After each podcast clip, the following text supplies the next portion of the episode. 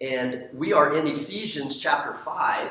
Uh, as for the last five weeks, we've been looking at this passage um, uh, on marriage. And so we've been looking at the fact that marriage matters. And as we look at that, we're looking at marriage matters, uh, some matters on marriage. And so uh, the great uh, passage in chapter 5, starting in verse uh, 21. We'll read that in just a second, but I just want to do a, a quick recap um, uh, what we've talked about. Uh, we're looking at six principles uh, that God shows us, and these things you might say, well, what? Why are we talking about marriage? Not everyone's married. Some are, some aren't, and, and um, yet, as we've talked about this, we see that these principles go beyond marriage. So they're not just principles on marriage; they are principles on um, our relationship with Christ um, our relationship with the church um, and, and um, uh, with others. And so uh, these same principles are, are uh, applicable to all of us. In, in, fact, it even says, as we'll read, that, that I'm not even speaking directly of marriage, but of Christ and the church. And uh, uh, so it applies to all of us. Um, and then if we are married, specifically to us. The first thing we've looked at is we looked at the source of marriage. Um, and this is key and it's foundational because many people think, well, the source of marriage is my feelings. It's that I love that person. It's, it's love. Love is the source. No, that's not the source of marriage. Source of marriage is uh, God Himself who had a purpose and a plan. And it is through His Holy Spirit, when we are uh, filled with the Holy Spirit, um, uh, it brings us into that bond. Now, we talk about uh, we've mentioned this. Well, how is their marriage from other people that don't know God? Um, well, there are things that is called marriage, but it's not marriage. Uh, marriage, uh, in its purpose, um, uh, truly only happens uh, when the Holy Spirit brings us together for His purpose. And so, the source of that Holy Spirit filling is that we might submit to one another. Uh, so, the source of marriage is built on mutual submission. And um, uh, this is the problem that many people only read certain parts, and we're going to get that to that today. Uh, but no, the submission is for the wife, not for the husband. Well, as you open up, you'll read that it says, no, submit one another. Um, and so that is the source uh, of marriage is built on submission. If it is not built on submission, then we will not have uh, a, a marriage that will stand. And we can only do that through the Holy Spirit. Second thing we looked at is the definition of marriage. Um, what is marriage? It is not a uh, relationship. It is not uh, uh, people that come together because we just enjoy being together. Um, we talked about it that marriage is a covenant.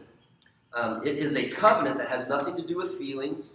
Um, uh, too often we enter into it in the wrong uh, light, and that causes so many problems. And it's not that we're against feelings. We've talked about that. That feelings are a main part of it, but they are not what it is made of. It is a covenant. And what is a covenant? It is a binding, unbreakable, public, um, and legal covenant. Uh, now, why does it have to be those things? Many people say we can just love each other and live together, and in our minds we're married. No, because that's not um, uh, how God has set it up. And there's a reason why God put in those boundaries, because those boundaries become not restrictions, but they become um, defenders of your marriage.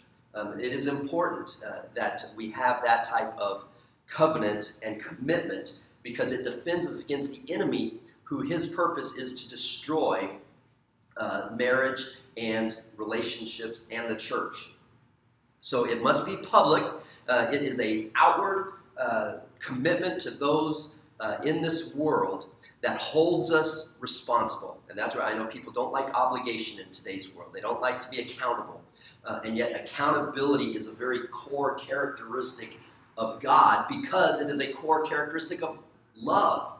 Um, um, if we truly love, not in the world's view of love, we will be accountable and gladly because we love.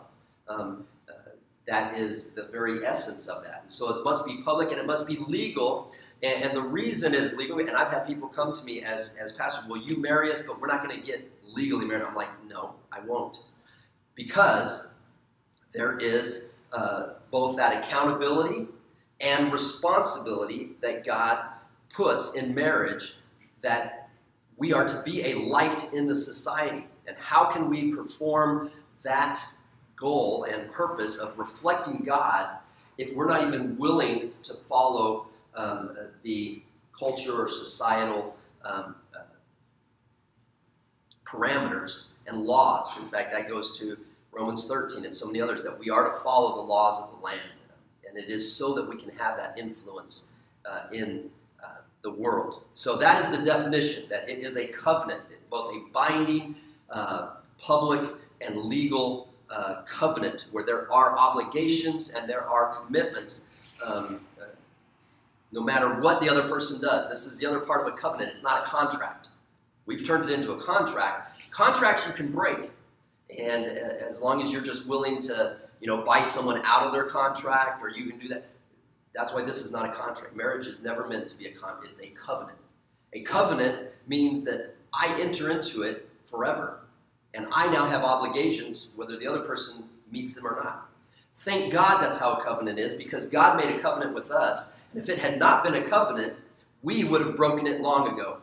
Um, and thank God, He says, even though you have broken uh, your side of it, when I entered into a covenant, um, I am obligated that I will do what I have said that I have done, even when you have been faithless to me.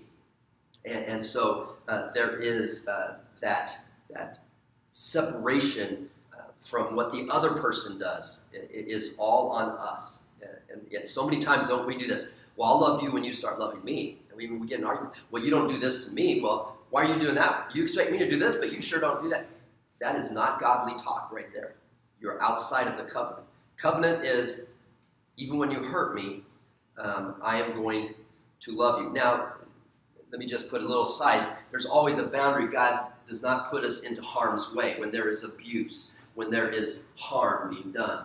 Um, God does not expect you just to say, okay, it's just, I, you know, that is a separate, that is a breaking um, and bringing out of that covenant. But that is a very, you know, extreme uh, point that uh, comes into play. The third thing we've talked about is that marriage is priority. Um, it is uh, something that becomes uh, the most important thing in our life. When we enter into marriage, it becomes um, the focus of everything we do. It becomes the center. Um, it can, does not become the, the top of the list. Many times we put things at the top of the list, which means there's a, a two and a three. It's more like the hub of a wheel, and there's other things that come out of it. But when we enter into marriage, it says that we become one flesh. Um, that uh, when we come together, um, it is something that becomes the focus out of everything we do. Um, and there is nothing that God allows to come before priority. In fact, this is what he says. He says, You will leave your life and you will cleave to your marriage.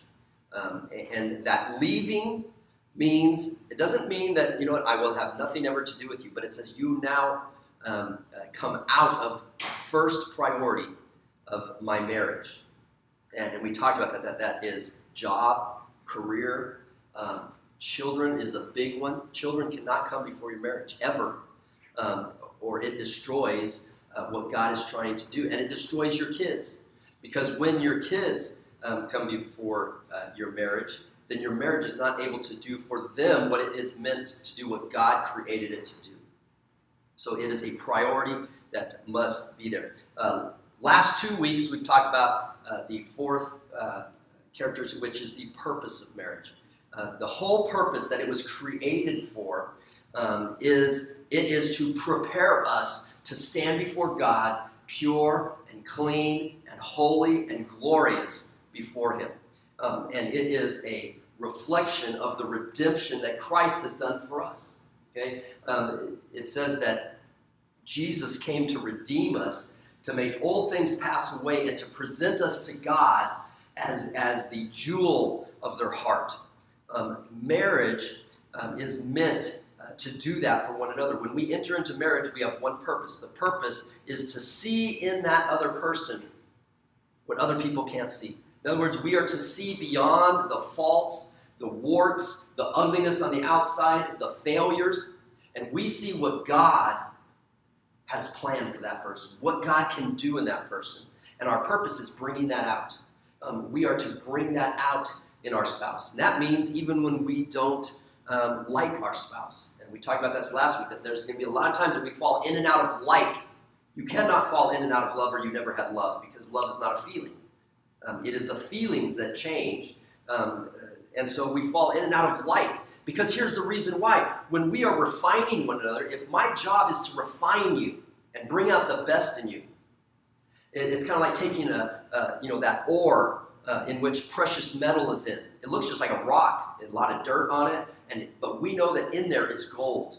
And so we take that, we put it in a furnace, um, and that's what the marriage is like. It's like a furnace. Sometimes it gets hot, it gets testy, uh, it, it's painful, it's sparks, and not the romantic type of sparks.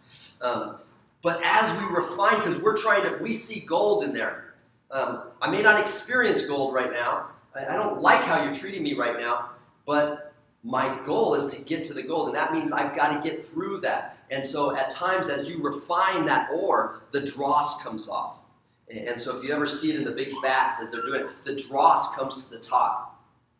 And then they have to scoop that off. Well, there's times in your in your marriage that that I'm sorry, it's going to be full of dross. It's going to come to the top. And it's those times you're not going to like the other person very much. But see, you're not called to like the person. You're called to bring and present them towards God. And so that is the purpose of marriage, that we are working um, to bring out and, re- and present to God uh, the glorious new creation that Jesus has done for us. And as we do that, now here's the, the, the second purpose marriage becomes the reflection of redemption in the world. The reason he wants marriages in the world is because that begins to present to the world what you can become through Jesus. See, that when a marriage is working properly, doesn't mean it's all perfect and smiley. It's going to have those ups and downs. But it's going to present to the world the idea of redemption that God wants to do that in all of us. He wants to bring out of us what many times we can't even see ourselves. And so that is what marriage does for the world. It, it, it brings in the, the reflection of redemption so that others can see um, the possibility of God. And, and it's also the same purpose of the church because we are the bride. Remember, the church is the bride of Christ. So we're all in a marriage. So this, this idea of marriage, understand, goes beyond uh, just the man and woman, that's the small thing, but then it expands out there to their church um, and to us in Christ. Um, so the same principles uh, apply. So today, let's read our text, and then we're going to get to um, looking at the structure. So today, we're going to look at the structure of marriage. What does it talk about? Uh, the structure of marriage. And this is maybe kind of the controversial part. It's the part that people don't like to talk about, but I'm going to bring out what it actually means, and I think it's going to change how you've uh, seen this uh, in the past. So let's read our, our text in Ephesians 5, starting in verse 21. So it says this submitting to one another out of reverence for Christ. Wives, submit to your husbands as to the Lord. For the husband is the head of the wife even as Christ is the head of the church, his body, and is himself its Savior. Now, as the church submits to Christ, so also wives should submit in everything to their husbands. Husbands, love your wives as Christ loved the church, and he gave himself up for her, that he might sanctify her, having cleansed her by the washing of water with the word, so that he might present the church to himself in splendor, without spot or wrinkle or any such thing, that she might be holy and without blemish. In the same way, husbands should love their wives as their own bodies. He who loves his wife loves himself, for no one hated his own flesh, but he nourishes and cherishes it, just as Christ does the church, because we are members of his body. Therefore, a man shall leave his father and mother and hold fast or cleave to his wife and the two shall become one flesh. This mystery is profound, and I am saying that it refers to Christ and the church. However, let each one of you love his wife as himself, and let the wife see that she respects her husband. So, today we're going to look at we've been talking about the general principles of marriage that really applies to both. Today we're going to look at the differences uh, in marriage. Is there different roles in a marriage? Um, and, and, it does speak of, of different roles as we read this. Um, so we do know that, that there are different expectations from God. Now, here's the problem, though. Um, Christianity, people read these expectations and they respond in, in different ways. And of course, the first one is, oh, this is authoritarian. Who are you to say one person is better than the other? I thought it said that, you know, in the New Testament it says there's neither Jew nor Greek nor male or female. Uh, so why are we trying to now put one person under another person? We are not. Uh, and in fact, uh, we don't realize it, but there are other cultures in which they respond just the opposite than that. Um, um, when it, this was first instituted uh, in Christ um, in the uh, in the Near East culture in which they were raised um, and, and, which it was given, um, it was almost shocking that you would even have um, a wife have the rights and the roles that the Bible tells that, that she is to have. That, that you are telling me as a husband, I have to lay myself down for my wife. See, that was shocking to them.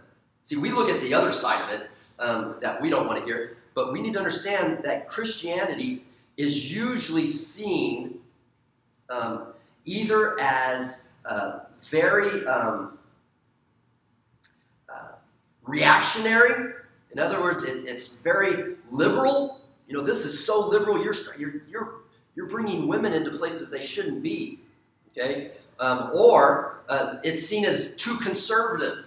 You know, oh, you're, you're just holding on to old timey uh, uh, rights and regulations. Um, and it all depends on whatever society we are in at the time. Um, so if you are in um, uh, some societies, it is, it is seen as too radical. And in others, it's seen as too conventional. And why is that in the case of Christianity. Because in some, where there are very strict uh, cultural guidelines, okay, um, here's the problem Christianity says you, as the state or as the culture, do not have final authority. And people respond against that. Yes, we do. This is the way it's always been. And so there's always a pushback on that. But now in our culture, the reason we push back is not because of that, but in our culture, it's not the state or the culture or tradition that has authority. In our uh, experience, who has authority? The individual. I will decide what's right. And who are you to tell me? And, and here's where Christianity says not only does the state not have final authority, but the individual also does not have final. So it gets pushback from both sides. Um, in other words, Christianity is not left wing or right wing. It doesn't come from the left, it doesn't come from the right, it comes from above. And this is the difference. As we, and this is where we have to put our own perspective to the side. Because we come at things naturally either from the left or the right. Um, there is none of us that are just, well, I'm just balanced, I'm just right. No, we all have biases. And, and when we come into any teaching of the Bible, not just marriage, but especially marriage. We need to put aside um, our, our uh, leanings, left or right, and begin to say, God, from above, let us have your final authority of what you say. So, let's look at what is his authority in marriage. Uh, first of all, it shows that man and women are equal. Okay? We know that. Um, they are equal value, they are equally precious. There is no higher value for either one at all, zero. But even though they are equal, they are not identical. Okay? Um, they are equal, but they are not equivalent. Okay? We need to understand that. Um, and so when we point out the differences, we are not pointing out different values. And so we need to, to immediately understand that uh, different does not mean less than or more so. Um, in fact, the way the Bible shows it is that male and female are overlapping because we know that even though they are different, it's, it's very small differences, and sometimes the differences are not even seen. and the Bible accepts that. They are overlapping but distinguishable ways of experiencing humanity. Okay, we overlap, but there are some very distinguishable differences uh, that come to play, and they are positive things, and they are good that they are different, and we're going to look at that. So, as we look at this overlapping, um, uh, distinguishable difference in the marriage, we're going to look at three things. We're going to look at the that, the why, and the what. Okay? So, we're going to look at the that, the why, and the what, and Michelle will bring us up to stuff here. Um, first of all, we want to look at the that. And what is the that? The that, that, that there are differences. Okay, the Bible does teach that there are differences. Um, uh, wives are told to submit, husbands are told to love. Now, here's the thing that why I say that these are very overlapping because when it says wives submit to your husband, does that mean that only the wife submits to the husband? No, because the very previous verse, right before it said, submit to one another. Um, so there is, um, so it, it kind of says, well, then why is he saying wife submit? He already said, you submit to one another, and then he says, wife submit. Um, so it's almost like a repetition.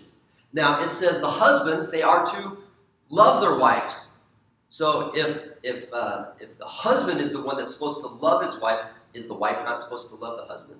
Well, that's crazy because we know throughout the Bible that it says we are to love one another. In fact, that's the, the, the number one command love God and then love each other as yourself. So I think that would apply to the woman. Um, and so, why does he say, again, this double emphasis? So, it, it is not a difference that is um, black and white, but it is an overlapping difference.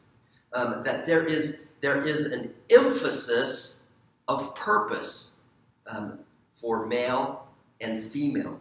Um, the difference is not specific but general. Okay? Um, and it goes beyond the physical differences. I know that a lot of times we are afraid to make stereotypes, right? Isn't that we live in a world where you shouldn't stereotype anyone. You know, you, you shouldn't say that that um, uh, women are all um, super sensitive and men are just very strong. Um, because we know that that in general is the case, and I think you could say that, but we know that there is so much overlap that that there are some women that are way more uh, what we would use the word masculine, and that's because we're using the masculine word in the wrong way. And there are more men that uh, would fall into the feminine style. And because we misinterpret the roles and we have set hard and fast stereotypes, um, is why we have such a problem with gender identity today. And it's not gender identity the way the Bible has said it. It is gender identity that has been pushed back against the society and maybe what the church has. So all the things that we have said as a church has not necessarily been what the Bible says. Okay, so there are different, but there are differences. So even though we're afraid to make stereotypes, what happens is that tends to make us say, well, then we're just not going to say there are any differences. And that's a danger also because there are differences between men and women. In fact, they've done studies, and you've probably seen different ones. Um, they've done studies of babies who have not even been impacted by society yet. And they'll take babies and um, uh, they will let them start crawling, and they'll put an obstacle in front of them. And uh, in a very high percentage, a boy, when he comes up to obstacle, will push it over and keep on going. They'll put the same thing in front of a girl. High percentage, they'll, they'll navigate themselves around it. Um, so, so the boys push it over, the girls go around. Uh, they have found that they'll give stimuli. Um, uh, the boys will always go to the less complicated stimulus. Okay? Ball, boom. The girls are attracted by more complex stimulus, things that have different motions and movements and things in there. It, it, there's something in there. Um, they've actually found that they'll introduce music, um, and I think it goes to this complex and less complex. They'll play jazz, and, and the girl's heartbeat will actually raise and, and, physiological responses to it. Whereas they'll play it for the boy, and nothing happens. It's just noise. So, so there are differences, but what does that mean? Now, here's the thing: is we understand there are differences, but it, what does that mean? Okay. Now, what we have done in, in uh, a short, we call it traditional, but understand that this is only in our short bit of history um, that we have made this this uh, replica of man uh, being uh, the hunter, the um, uh, the achiever, and uh, woman being the, the servile, the soft, um, the um, has to be protected. And you do not realize that that is not in the Bible. Okay, that picture is not in the Bible. In fact, if you look at the Bible, there is no picture that says the man is the one that has to go work, the woman stays home, takes care of the kids. It's not biblical. Okay, uh, and yet we have called that the traditional and it's not even traditional because throughout history, that's only maybe been since Victorian times that became thing. Once the Industrial Revolution happened, um, that happened. In pre-industrial, that was not even the case. So the traditional marriage, more than two or three hundred years ago, is not what we call traditional. So we, we think when we saw call it traditional, that's what it's always been. It's not. Um, but that's the arrogance of us that whatever we have, then that's how it's always been, and that's what's right. In industrial times, pre industrial times, um, uh, man and woman, they, they, worked out in the field together. I mean, they had to. That was there, there was no you stay home and I'll take care of the kid. The kids, it was done together.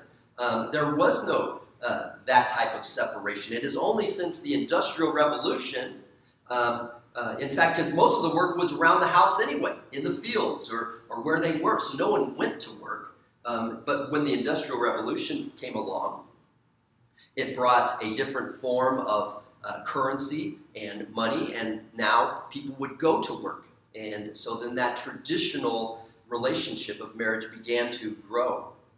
Um, but that was not always the case. And now in modern times, even that's starting to change because now it has switched the other way. In modern times, um, the traditional marriage is gone, and, and with the uptick of, of uh, women's uh, rights and, and now it's women's equality. Um, it is almost many times the opposite. There are men that stay home. And so things have changed. And so this is the awesome thing about the Bible because the Bible never said that those roles had to be that way from the beginning. Um, and so when we think of roles in a marriage, I want to break all your thoughts of what you thought marriage was because that's never what the Bible said. That was societal. That was that was roles that needed to be done but were assigned uh, based on control or power. Um, in the Bible, neither one, the wife or the husband, is in control. Let me just put that right now. And for those that are very conservative and traditional, the man is not in control. Well, but he's the head. Well, we're going to talk about what that means to be the head. But it doesn't mean you're in control. Neither one is in control. They both have dual purposes that work together to produce that purpose that we talked about before of, of showing one another before God as holy um, and acceptable. So, so what are the differences? So let's let's come to um, the the why before we go, come to the what. Why are there differences? Okay, um, we understand that there are differences, but we've kind of broken down. Now you're wondering, well, now I don't even know what the differences are because you've just told me that all the things that we've done in the past are not the case. Well, we'll get there. Uh, but there are differences. But just because the things that we've done in the past are not true does not mean we throw everything out. Um, we still have differences. We just need to find out well, what was the Bible saying. But why did the Bible say that? Why did the Bible say, wife, submit to your husband, even though you're both submitting to it, each other? Why would it emphasize that? And why would it emphasize that the husband love you when you're both loving each other? So why is there this difference? Um, and it's real quick. It is because of two things. It is because of creation, and it is because of the curse. Okay? The curse of sin. First thing is the order of creation. Um, God created us different for a purpose, and that is for the glorious uh, uh, completion that when we come together, um, it fits in a perfect uh, connection that glorifies God to the fullest. And here's why because in creation, when He made man, um, man was with God, perfect. You know, he had everything he needed. Yet God said, No, this is not good. How is it not good? You created him, and, and he has all of creation, and there's been no sin yet. So he's walking with God in perfect relationship. And how many of us say, Man, if I could just walk with God in perfect relationship, everything would be good? Well, Adam had perfect, and nothing, and everything wasn't good. God said, This is not good. Um, and so, out of man, he created woman. And he created her differently. Um, and in this difference that he put into Eve, when Adam saw her, what did he say? Finally, basically, this is what it says finally, I'm complete. So there was something different about her that brought completion, and that is the perfection of creation. So it was God's final perfection of creation is the fact that there are differences that bring completion and glory to God. And so we need to embrace those differences because they're not a value difference, but they bring glory and they bring life and completion and fulfillment and satisfaction. And now I have purpose and now I can be all that I could be. Um, it is women when they embrace their differences and don't try and be like a man that they find the glorious purpose that they are. And men, when you embrace uh, how you are different from a woman, you find the glorious um, uh, completion of who you are. But they are not in, and we'll get to the what, this, this masculine idea. It doesn't mean that you have to be tough and embrace the societal role of man. I'm talking about embracing the godly differences in man and women. Okay, um, so that's the that's the why there are differences because it brings completion. But here's the other reason why there are differences because we blew it. We all know that. We sinned. We rejected God. And because of that, it brought a curse upon us. And the curse, uh, it's like a corruption. You know, it's like a cancer cell that gets in your body. Um, it, it, it's there, but it's different from the other cells, and it begins to twist them. That's why it causes harm, and it eventually destroys the body because it twists it uh, from what it was meant to be. This is why we have the domination of men and, and uh, the uh, original, uh, uh, very codependency of women. That was a twisting of what the original differences were meant to be. Um, and they it, it exaggerated to the extreme those roles which were never meant to be. Or it brought the opposite. Um, the twisting and the cursing of sin brought men who become very weak and they abdicate. They don't want to be men. Um, and that becomes, on the other end, a twisting of the difference. Or you have men, I mean, women that now want to be strong. And you know what? You're not going to be the one. I'm going to take charge. And, and that becomes a twist. So the curse of sin has twisted us to the two extremes, which neither one is the, the differences. So God made the differences to pull one another back. So we need to understand that I need to embrace my difference so that I can pull my spouse away from the tendency to be twisted by sin. So it's our differences give us the ability to kind of be a ballast for the other person. That when they want to, when they get pulled this way, I can be that weight that kind of pulls them back. So we begin to be um, that balance, even though we are not the solution. Jesus himself is the only solution, but we can bring one another to that uh, purpose of letting the Holy Spirit work in our spouse. So that's why there are differences. And those are big, great reasons why um, there are differences. So let's get to the final one. This is, of course, the biggest. So, what are the differences? What are the different roles uh, in marriage? Now, let me say this. When I say, when I start to talk about what the differences are, um, the differences are only in our core spiritual purpose. They have nothing to do with roles. So when I talk about the structure of marriage, I am talking about your role as a spiritual partner to that purpose. You're going to have a slightly different role. But as far as behaviors and roles, you need to structure your, your family however you need to. Okay, I know this blows everyone. I'm not going to give anyone a right answer. If the husband needs to work, then you work that out. You work it out within within your, your marriage relationship.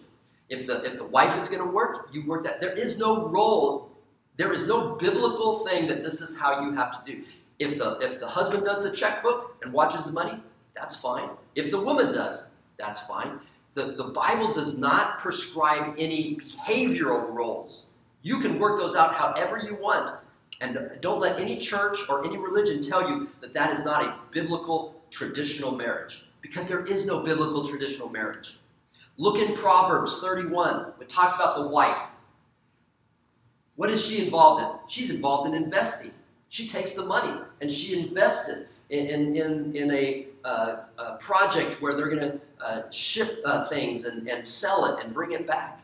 Um, she's involved in um, sewing and creating cloth that, that she sells in the marketplace. She's involved in bringing up the children. She is involved in caring for her husband. Uh, she's involved in the politics of those around her. Um, so we see this well rounded, so there is no one thing that it shows. And it, it, shows that the man was right there with her. So a man is seen throughout the Bible as taking care of children. Uh, we see that. That, that. that is not a woman's job. Um, so the jobs of marriage, I'm going to say that is up to you. So I'm sorry, I can't help you in that. You all have different skills. One woman may be very skillful in administration, in one, the, the man might be. So that is where there's communication and, and there is uh, uh, loving one another and finding out where we fit together. Um, so those roles there are differences, but that's only because of personality differences. Now, understand personality differences are not male and female differences because there are females that have, like I said, very rough, you know, outgoing personalities, and there are men that are very quiet, and that's okay. And, and so many times we've, you know, put men down that are that way, but if that's the personality God has given them, then that's okay. But even with all the range of personalities, there are still differences that you can accomplish your purpose just in a different way. So it's more how you do your purpose rather than what you do to do your purpose. Um, so if a man is very aggressive and, and uh, uh independent, then he will love through his independence. If he is, is, is very quiet, and then he can still love in his quietness. So that that that that command to love your wife can be done in different ways. It's just to be done. The woman to be submissive to her husband, maybe she is very um, uh, talented and skilled in, in work or academically. She can submit, and we're going to look at what that means, through those, or maybe she is a homemaker. She loves to be at home. She loves to cook. She can submit it. So it's you can use whatever you want to accomplish uh, the purpose. So here's the two purposes. We'll get to A lot to get to because it's very simple. The man, when he was created, it says that he is the head of the wife. What does it mean to be the head of the wife? We immediately say the head means to be the head. You take charge. It's not what the head means. The word head comes from the word, and this is where we twist it because it comes from the word authority, right? But what is the word in authority? It's an author. The reason someone, see, we think of authority as power. That's not how God sees it. God looks at it as authority. In other words, um, I've written all these notes. If you want to know what they say, who would you go to? You go to the authority on them because I'm the author. See, I don't have power over you. I'm not controlling you. I'm just the authority. Okay? So it says man is the authority because he is the source that woman came out of. Okay? He is the head, he is the source. Um, uh, he is meant to know his wife, um, to be the authority on her, so that he can love her. You see, it's like I'm gonna I'm gonna become an authority on this subject because I just love it. Now, does it have anything to do with controlling someone else? No, it's never meant to be. It is to be um, the source. Uh, and in fact, it, it is even more submissive because the word headship uh, comes from the place like a head of a river. There's the, the, the a river has its head. Well, that, that head is the source. It's out of which it flows. Um, and also, you could have a trailhead. When you go to go a trail, the head of the trail is, is the source of it. The husband is to be the source. He is to speak into uh, uh, the wife. He is to uh, have the responsibility of seeing and, and being accountable for life and for God uh, uh, uh, producing in that other person.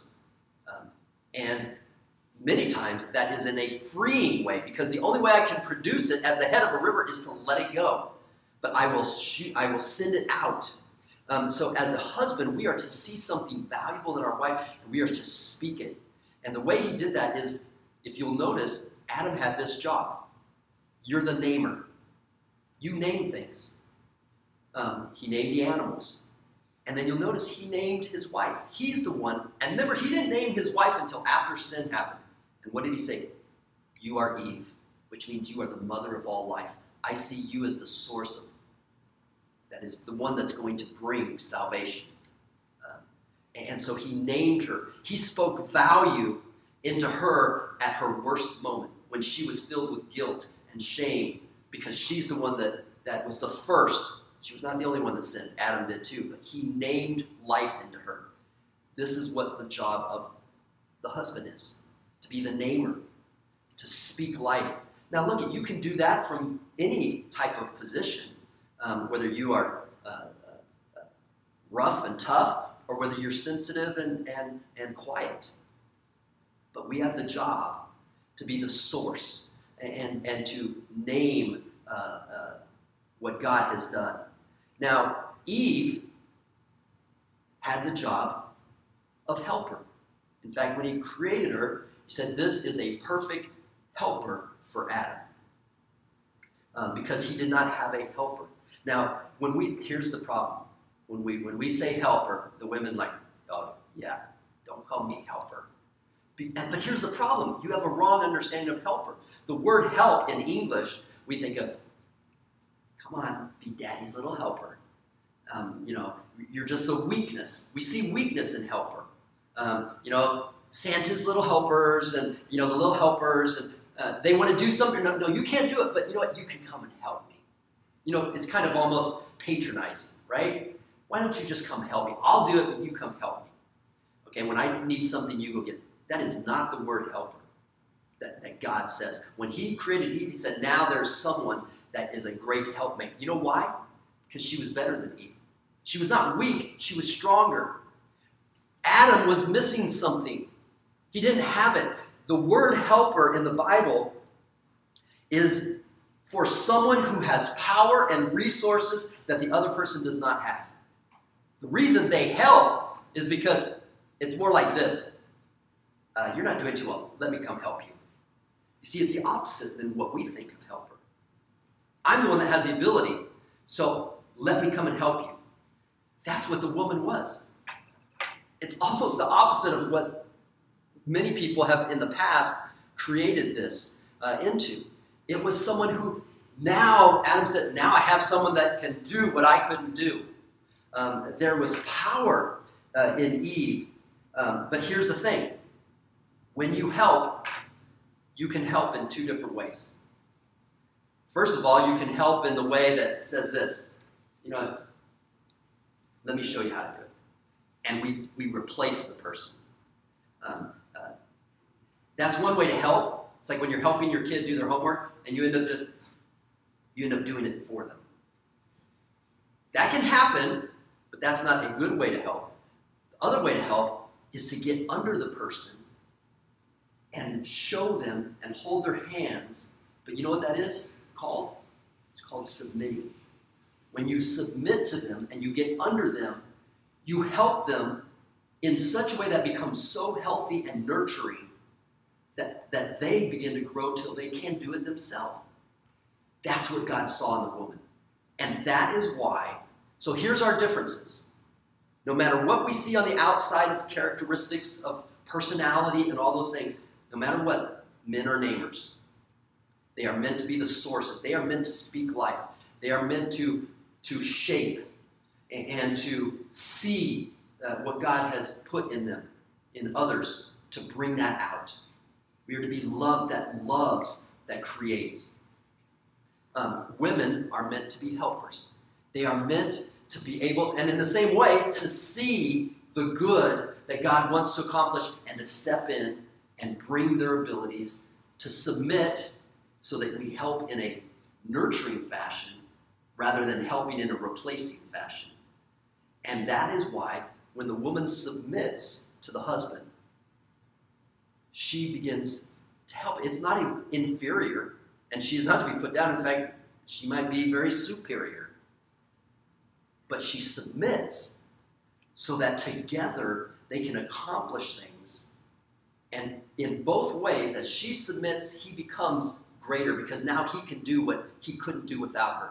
And him, as he names her and he sends forth uh, encouragement and support and power, she can become what she could not do without. So these differences of naming and helping.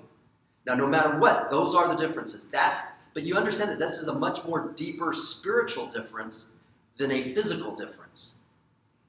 Many of the physical differences are overlapping, but those differences will not change. God created us to be namers and to be helpers. Um, and now it's just finding out how can I use that difference in different ways to make a marriage that utilizes our roles so that God is glorified.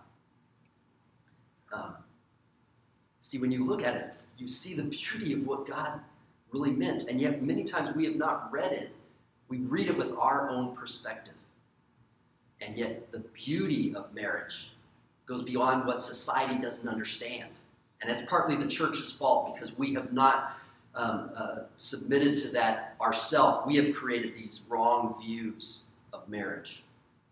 But when we come into what God has created, and we pull each other back from the twistings of those giftings, when we go to the extremes, then the redemption quality of Christ is shown in each one of us. And so um, that's also the same, as we said, it's a marriage, but it also reflects our life in other areas in the church. We are to be the same way. Um, uh, in the marketplace, we are to be the same way. You know, a, a woman can be a CEO, but she's going to do the job of a CEO in a helper way that's different from a man who's in the same job who does it in a naming way. But they're going to accomplish the same thing, but from different motivations, because that's how God has made us, and we need to embrace that. And that is why, in a marriage, two men can never complete each other. Because I'm sorry, even though there's totally different physical differences and personality differences, but the spiritual difference will never bring completion because there's no helpmate. There's two namers are great, but but there's not a completion. Biblical marriage is completion, and it's a beautiful connection of His glory. Let's pray together.